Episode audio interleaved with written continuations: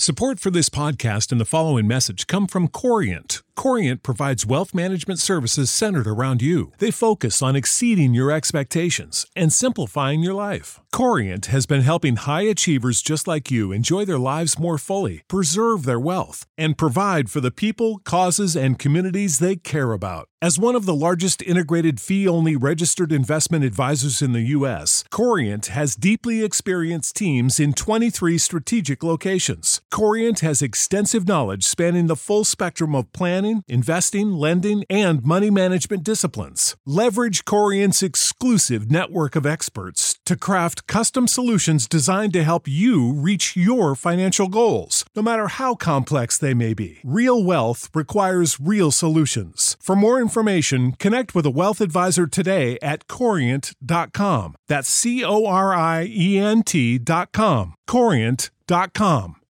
When you need mealtime inspiration, it's worth shopping Kroger, where you'll find over 30,000 mouthwatering choices that excite your inner foodie. And no matter what tasty choice you make, you'll enjoy our everyday low prices, plus extra ways to save, like digital coupons worth over $600 each week. You can also save up to $1 off per gallon at the pump with fuel points. More savings and more inspiring flavors make shopping Kroger worth it every time. Kroger, fresh for everyone. Fuel restrictions apply week in Canton, I guess. Yeah, yeah, I'll be there. So we'll definitely uh definitely chat. Um just a heads up, I have somebody coming out to look at uh, electric for our pool. He could be here at any time, so hopefully he won't come till we're done here. But uh, all right, that's fine. Well, like I said, we'll keep it. I'll keep it quick, just to you know, kind of you know, respect your time and everything. I actually went ahead and I've already started recording, but I'm going to edit this into a video later. Okay. So um, yeah, I'm not going to do like the whole beginning intro type stuff. But um, whenever you're ready, I, I just basically I had four questions, five if we have time.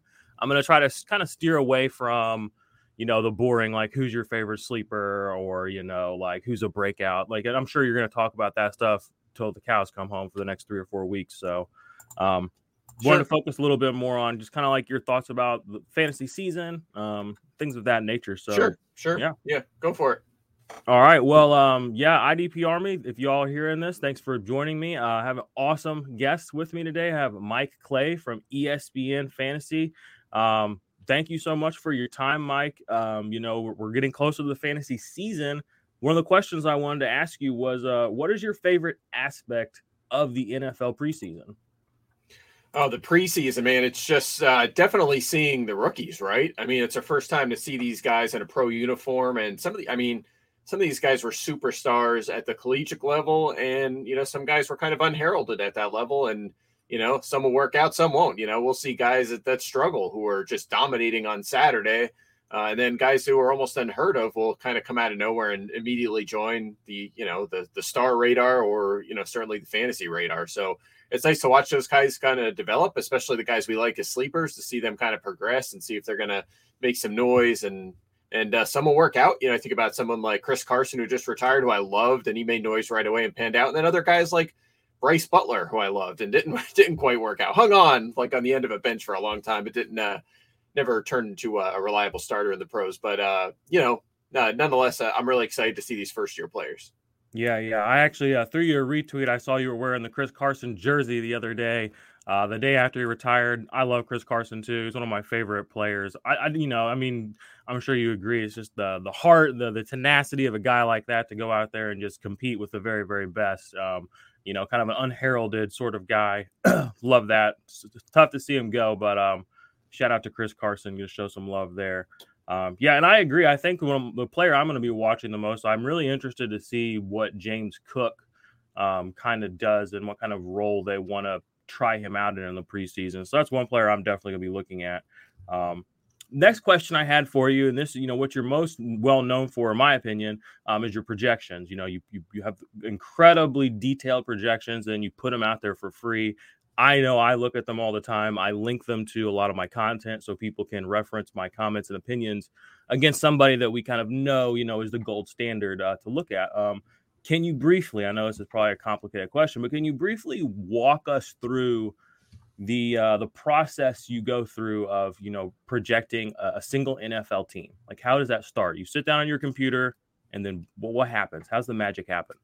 Yeah, I mean, truthfully, I built this tool about uh, a decade or so ago, and um, from scratch, and then uh, you know I just constantly upgrade it, right? So I guess that to answer your question, you know, well, in a way, it's always evolving, right? I mean, mm-hmm. the same depth chart, uh, you know, is, is there a year to year. It's just constantly being updated, and and there's adjustments. But basically, you know, after the the season ends, I'll go into kind of teardown mode for about a month. You know, I have projections up probably 11 months a year. Uh, but I kind of go into tear down, kind of rip things up, put the IR players back on the roster, remove the free agents, and then kind of dig into league trends, coaching changes, player trends, team trends, all that kind of stuff.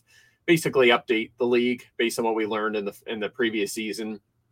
Um, and then it's just going going in, you know, into the uh, the nerd lab, I guess, you know, and kind of putting my head down and studying every every team, every player, and uh, you know, seeing kind of what expectations should be in year two. You know, is the guy going to progress in his second year and or, or, the next year, I should say. You know, is, is it a rookie who's going to progress the next season? Is an older player who we might expect to drop off? Uh, you know, did this guy change teams? How does that impact him? So uh, again, there's there's a lot of you know reg- regressing the rate stats and uh, you know kind of doing the subjective part, which is you know determining the the carry share, the the target share, that kind of thing. Mm-hmm. So uh, it's a it's a lot of layers. Again, this is kind of it in a nutshell. There's a lot to it on a variety of levels, and it's an always evolving process. That again, I'm updating basically year round for the last you know 12, yeah. 15 years, whatever it is now. Yeah, I love that. And like I said, I, I look at your projections multiple times a month, and I always one thing I love about it is one of the very first things I see is you put your little date for the last time you update. I have it open right here on my laptop. You updated it 48 hours ago. So I know this is, you know, as good as it gets really when it comes to projections. So we, I know I can say thank you very much for these. You, and I'm sure a lot of other people, whether they say it or not, they use these as like a backbone or as a reference point of a lot of things, you know, um, and it's, it's an invaluable resource. And just as an IDP person, you know, the fact that you, don't look away from that, skimp away from that. Um, that is also extremely valuable to us here at the IDP Army and to other, you know, IDP fantasy players. So we appreciate that a lot. Um, thanks for sharing that with us. Um, okay, another question. This is a little more fun question. What excites you right now the most, kind of about the current fantasy football? The industry and the culture and kind of the, the the the, trajectory that we're kind of on. You know, I know the industry's been getting some shakeups. Your man Matthew Berry, the Godfather, he just uh, took took off solo. Looks like doing his fantasy uh, fantasy life thing. Um, and looks like are you running the whole show at ESPN now? What what are your thoughts on the overall just the overall market, industry, culture? What what are you what are you excited about right now in fantasy? Yeah, yeah, I w- I wouldn't say I'm running things. You know, we have a great team here at uh in the fantasy football department, right? So myself, Field Yates, Stefania Bell, Daniel Dopp will be uh, rotating on the podcast this season, and then uh, of course we'll we'll be keeping fantasy football now rolling on Sunday morning. So you know, we love Matthew obviously it was tough to see a friend leave, but uh, you know we have a great team uh, in place here uh, in our in our department. So I'm really excited for the future. So really excited for that. You know, it's a little bit it's uh, a new era, you know, mm-hmm. for sure. But uh, I'm really excited for that. And as for the industry as a whole, I mean, just growth. You know, since I got in the industry, it's grown so much, and there's so many uh, talented people joining, like yourself, who uh, you know, are just doing a doing really good work, you know, digging deep and and finding new ways to look at the game and make it everyone better uh, at the game. And it's just a really positive community. I mean, if you're on if you're on like fantasy football Twitter, it might not always seem that way. Um, but you just you know you just need to know where to look. You know, there's there's so mm-hmm. there's toxic toxic people in every industry. Don't worry much about that. I mean, especially as you meet people within the industry, like uh, you and I will be hanging out here soon out in Canton at the Hall of Fame for an event. There's going to be a lot of great people out there. And we always have a great time. There's not people aren't fighting and in people's faces, and you know it's it's not like that. It's just a really good, good, healthy environment, and everybody uh, for the most part gets along. So uh, that's that's the thing I think I love the most is just the the positivity and uh, the relationships that I've I've found myself in over the years. Yeah, I, I will I will echo that. I agree the the fantasy football industry in many ways mirrors you know your leagues. You know you go in and you know you got a little rivalry with so and so you got a little you know side conversation with what's his face you know and you and you know you you, you have these little um, interactions these interpersonal moments with people in your industry in your league. And that builds you know a culture a relationship a community people you feel comfortable being upset with people you feel comfortable you know dunking on, you know, your friends. You, you you say things to people that you love you wouldn't say to other people because you know that you know um, you kind of have that that rapport with them, and it allows you to be yourself in the best way. And I think the industry, because it is a, a sport within a sport, you know, I mean, we're playing a competitive game around a competitive game. I think it allows us to activate some of the some of the more primal parts of human nature, but also part of things that make us like a community or a tribe. You know, there is always a little bit of head to head. It's good, but again, like only one guy can win your 12 man league, right? So that's kind of to be expected. But I agree. I think the industry, personally, just my comments on there, kind of like you said, with more and more people coming in, I feel like it's bringing everybody more information, more comments, more perspectives. Um, and it's kind of elevating and evolving the game. You know, best ball, super flex. These things weren't common verbiage or semantics, you know, three years ago. Now they're very much entwined into the culture of fantasy football, and that opens up the doors for you know new new new ways to play, new strategies, new people to bring in new ideas, um, and just continue the accelerated growth. So um, definitely mirroring or echoing what you said there. Um, all right, I want to get you out of here because I know you got a lot to go do. I have two more questions for you. All right. Um, and this one's a little bit uh, kind of circling back on that with the the growth in the industry. And I I have some comments, but I wonder what you have to say. With the industry in the field, you know, becoming more data driven, analytics driven, and just generally sharper, you know, with information being out there, the same information being available in 20, 30 different spots, you don't have to necessarily go find it now. How important is it, in your opinion, to be to continue to emphasize being relatable and entertaining with an audience or new people to fantasy as a creative and a creator versus taking on a role of a more kind of like in a rigorous sort of academic or an educational role where you're trying to teach people um i um i have found personally and this is just me speaking but i have found that a lot of best ball content is extremely alienating to me. And I love best ball. I've done hundreds of best ball drafts. But when I get in conversations with guys about best ball, it stops, it feels like it's not fantasy football anymore. And I worry that sometimes we are trying to impress or flex on each other or show that we're right too much and we're forgetting our audience. And so I have personally put a little more emphasis on being kind of just being a layman or a, kind of a dummy. You know, I'm I'm fine being the dumbest guy in the room because because I want to be a, a bridge for people. So I've kind of I just wonder what your comments are on that the the the the educating versus the being entertaining and relatable and something people want to come back to versus the kind of the academic nature that some analysts seem to have uh, taken on. Yeah. Um, so this is something that's very important, walking that line, right? And and some of it depends on uh, on your platform, right? I mean, some analysts are running premium sites where you pay hundreds of dollars or a thousand dollars, whatever it is, with the goal of this is a side job. I'm making money here, you know, and that's fine. You know, if that's what you want to do with your time, it's more of a more of a uh, money maker than a than entertainment. That's totally fine. But you're right. I mean, there's a more, you know, 99% of people are just out to have fun, you know, maybe make a couple bucks here in a league with their buddies, but it's mostly for fun. So, you know, that's something that I have evolved in for sure. I mean, when I, I think anyone who's known me for a long time knows that when I got in the industry, it was all uh, just totally creating stats, projections, it, no entertainment pretty much whatsoever. Just all uh, here's here's how to get an edge, right? And back then, mm-hmm. fan, fantasy wasn't as uh, evolved, you know, like it just there, there was some basic stuff you could use to get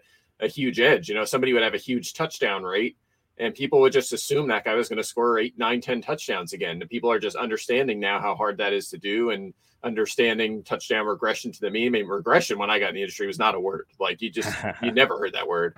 Yeah. Um, and and you know, so it's the industry's just gotten smarter and smarter and smarter. Uh, but you know, again, that's something that I've had to work on. You know, so I think I've gotten a lot better better at that over the years. At uh, trying to walk that line of, of information and entertainment. You know, someone like Matthew, for example, Matthew Berry, of course, uh, has always done a great job at that, you know, getting information out and also uh, being entertaining. And I've learned a lot from him. I've learned a lot from from Field and Stefani and, and everyone. So, uh, you know, on our team and in the industry. So, yeah, I mean, it's uh again depends on your platform. Uh, there's room for both now because the industry is so big, but uh, you just kind of have to pick your spot, find your lane, find what you're good at, and stick to it. I love that. I love that. I love that. Quickly, I'll share my short Matthew Berry story because I'm sure it's like a lot of people. I started playing fantasy in 2015 on ESPN. You open it up, you see this guy, Matthew Berry. He's giving this advice. You know, 50% of the time it hits, 50% of the time it doesn't hit, just, you know, like everybody. And I remember being like, oh, this guy's such a loon. He's crazy. And, you know, just he's killing my team, blah, blah. But over the years, as I've come from, I've only played fantasy since 2015, as an early player to a content creator, watching him has been, it's really a joy. And it's honestly, I mean, I, I'm not normal. I don't usually like lavish praise on people, but he is just, I watch and when I watch him, it's just so inspiring because he does everything so well. You know, he really does nail the interpersonal and the communicative and the layman part of fantasy. He makes fantasy football conversations fun, interesting. Um, but he also is is able to give you such good information in a way that it feels like even if you've seen it before, it, it, resonates with you. So hats off to him, you know, for kind of bridging that gap between the the entertaining and the communicative part of you know giving people education you know teaching people how to play fantasy how to win how to fun and i will also say one of my absolute favorite moments in the whole world is his rant was it two years ago against when alfred morris did not get his extra yard or whatever um, just added to the, the resume of Kyle Shanahan and running backs, just letting people, just hurting people constantly. Um, one of the best pieces of content on the whole internet, in my opinion, that was. Um, all right. Now, before we get out of here, it's been 15 minutes. I thank you, thank you, thank you for your time. I would be remiss if I didn't bring up some IDP. Just a thought. Uh, I have two questions in the IDP department. Um, one is just, you know, you and I talked about this last year at Canton, but what do you think is the is the kind of the primary variable that's kind of holding people back from trying IDP fantasy football? Uh, I would love to hear what your thoughts are on why it's not just kind of a more doesn't get a little bit more attention. I have some thoughts, but I'm curious on what your thoughts are because we know it doesn't get the attention it necessarily deserves, but kind of the why of that. Uh, yeah, so it's just intimidating. I think that it's really that simple. I mean, a lot of people know the offensive stars, or if you get into fantasy within a couple years, you get a pretty good feel for those star players, and it's not terribly hard to follow four positions.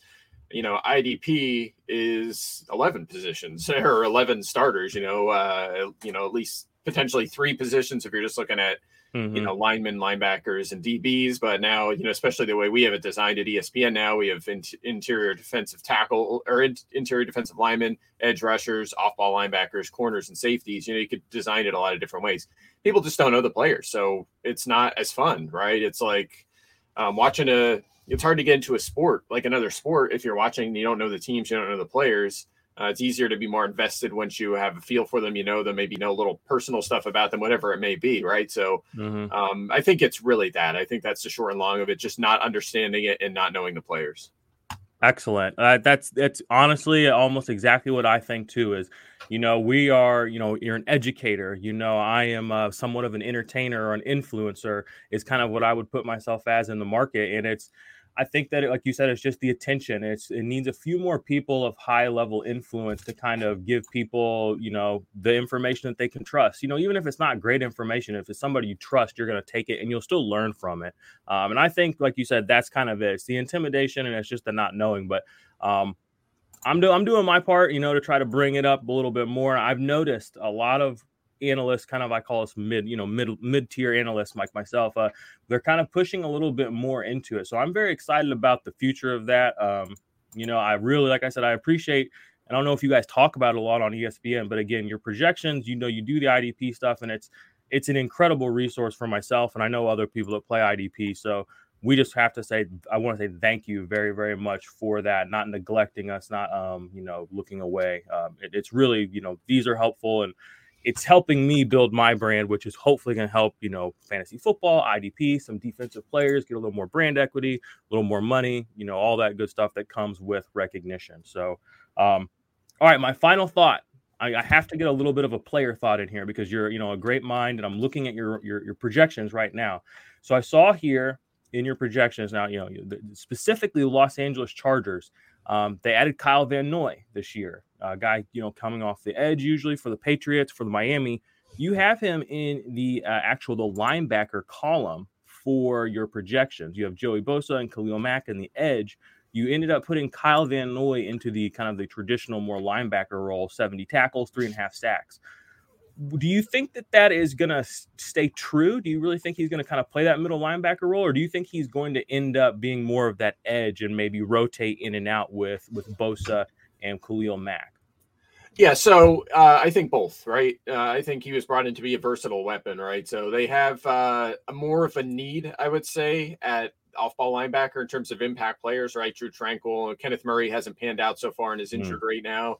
They brought in Troy Reeder, who I don't think they necessarily want to be an every down player, right? So uh, work in progress at that position. I think he'll you know he'll be in coverage a little bit but as we know he can do it all and that's always been a situation right sometimes he leans more towards off ball linebacker sometimes he uh, like in miami for example sometimes he leans more towards edge rusher which he's done uh, at times in new england um, mm-hmm. you know just last season we had him charted as uh, you know an outside linebacker which would at times being edge rusher 58% of the time he was at off ball linebacker 32% of the time you know he passed uh, rush the passer 23% of the time. Otherwise, he was in run defense or coverage, right? So that's a lot more than your typical uh, off ball yeah, linebacker, but a lot less of a pass rusher than a normal edge rusher, right? So he's just a versatile player.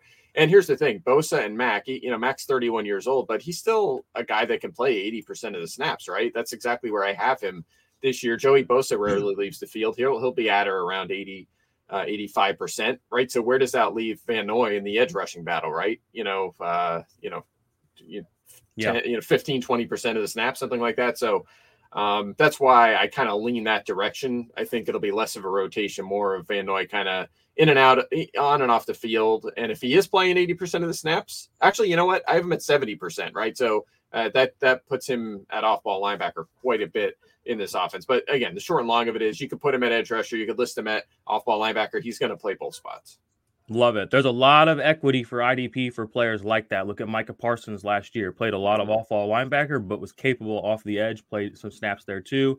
Can rush the passer from the blitz spot in the middle as well. Kyle Van Noy uh, last couple of years, seasons, he's been a good value. I like him a lot here. I just had to ask you that because when I saw that, I was like, "Ooh, that's interesting." Because in my head, I was kind of just putting him on the edge, but I saw you had him projected for 70 tackles, and I was like, "Okay, well, he thinks he's going to be playing, you know, some some of that middle spot." So had to pick your brain on that. Um, thank you so much, Mike, for your time, uh, for your, you know, your your all the kind things you said about for us IDP. Um, thank you for everything that you shared about you know your story and fantasy thank you for everything that you do over ESPN. Thank you for your rankings. Um, I look forward to seeing you in Canton. I guess a week from today, we're both going to be there. That's kind of crazy. Or wait, what is it? Thursday? Week from tomorrow, we'll be there. So, um, see you in Ohio, my guy. Uh, what, what do you got going on the rest of this week? Where can people find you? I mean, obviously on ESPN, but any any any secret alpha you can drop on us? Uh, yeah, just a fantasy focus podcast. Uh, of course, ESPN.com have some content up there. But uh, really appreciate having me on. Good to talk a little defense, and uh, I will see you in Canton. Yes, sir. All right, Mike. You have a good one, my guy. Uh, good luck for the rest of your day. And again, I appreciate your time. So uh, take it easy, man. All right, you too. Save big on brunch for mom, all in the Kroger app. Get half gallons of delicious Kroger milk for 129 each. Then get flavorful Tyson natural boneless chicken breasts for 249 a pound, all with your card and a digital coupon. Shop these deals at your local Kroger today or tap the screen now to download the Kroger app to save big today. Kroger, fresh for everyone. Prices and product availability subject to change. Restrictions apply. See site for details.